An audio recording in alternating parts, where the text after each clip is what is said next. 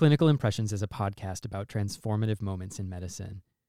In this episode, Dr. Alan Glass, an associate professor and assistant dean for admissions at Washington University School of Medicine, remembers a split second decision he made as a medical student that haunted him for over a decade. I was a fourth year medical student. It was the equivalent of a sub internship, um, and my sub I was uh, in pediatric oncology. It was a quiet night, he says, maybe a weekend. There were almost no staff on the ward, just a few nurses and him, a fourth year medical student. That time, 40 years ago, there was a lot less direct supervision um, of students, and you actually were given a lot more responsibility that was unsupervised early on. This could never happen today, but at the time, medical students had to make decisions that could have serious consequences sometimes without any guidance at all. There was a patient who was in her teens, her early teens, who had been admitted for induction of chemotherapy for a very curable form of lymphoma. And the patient, um, as a result of the chemo, was having issues with vomiting so I remember I was standing at the nurse's station doing some charting.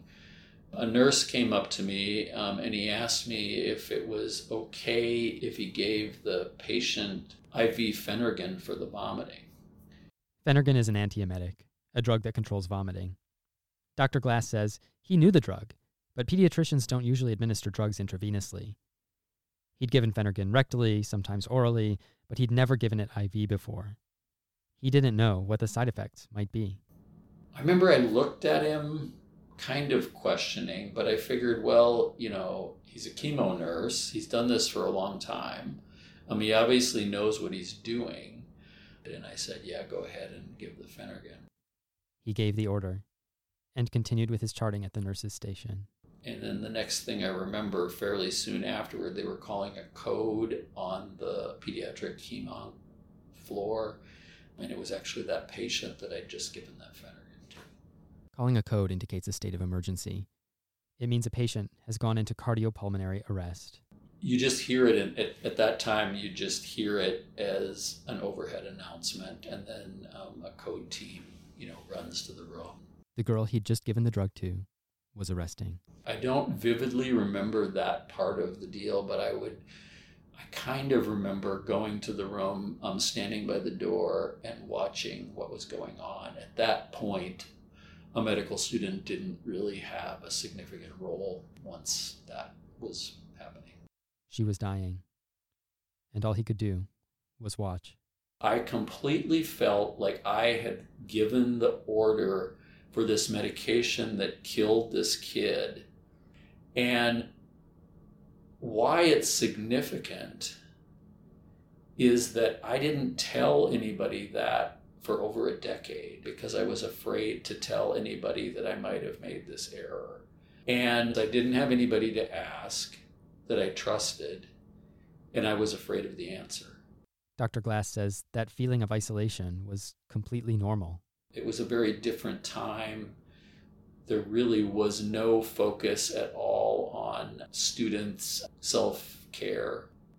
We basically were trained to deal with everything by putting it in a box and ignoring it. So if there was, you know, something you were concerned about, you just put it in a box in your mind or and then you just ignored that box for however long you could. And we did that with everything. And one of the issues with burnout of current physicians who are my era, a little bit younger, that kind of deal, is that that's the way we dealt with everything. And then you run into problems when you start unpacking all of those boxes. And so you've got all this stuff kind of boxed away in these separate areas. And you just basically don't deal with it until you have to. And then sometimes it all unpacks at once.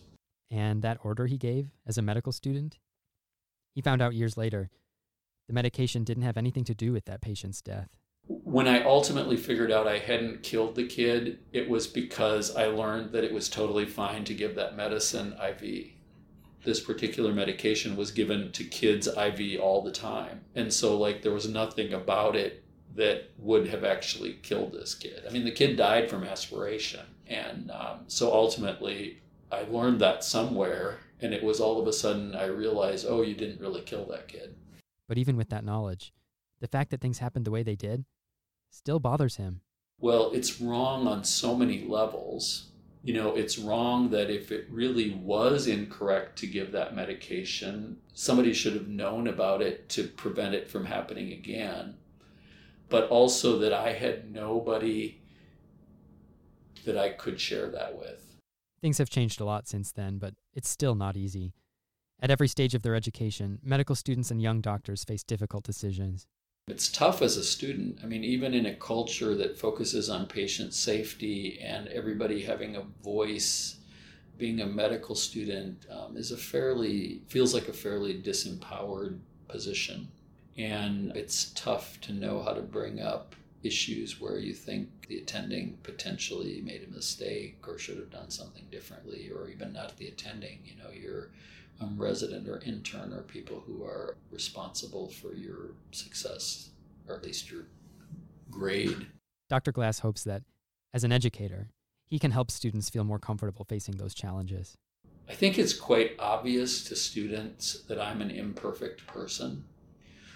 And I think that when faculty don't come off as perfect to students, it makes them more approachable. And so that if a student actually was in a situation where something didn't go right, they might be more comfortable sharing that. At one point or another, every doctor is going to find themselves in a situation where things go wrong. But in a culture where people are given space to speak up and be heard, those moments will be fewer and farther between. And when they do happen, it's vital that everyone has someone to talk to.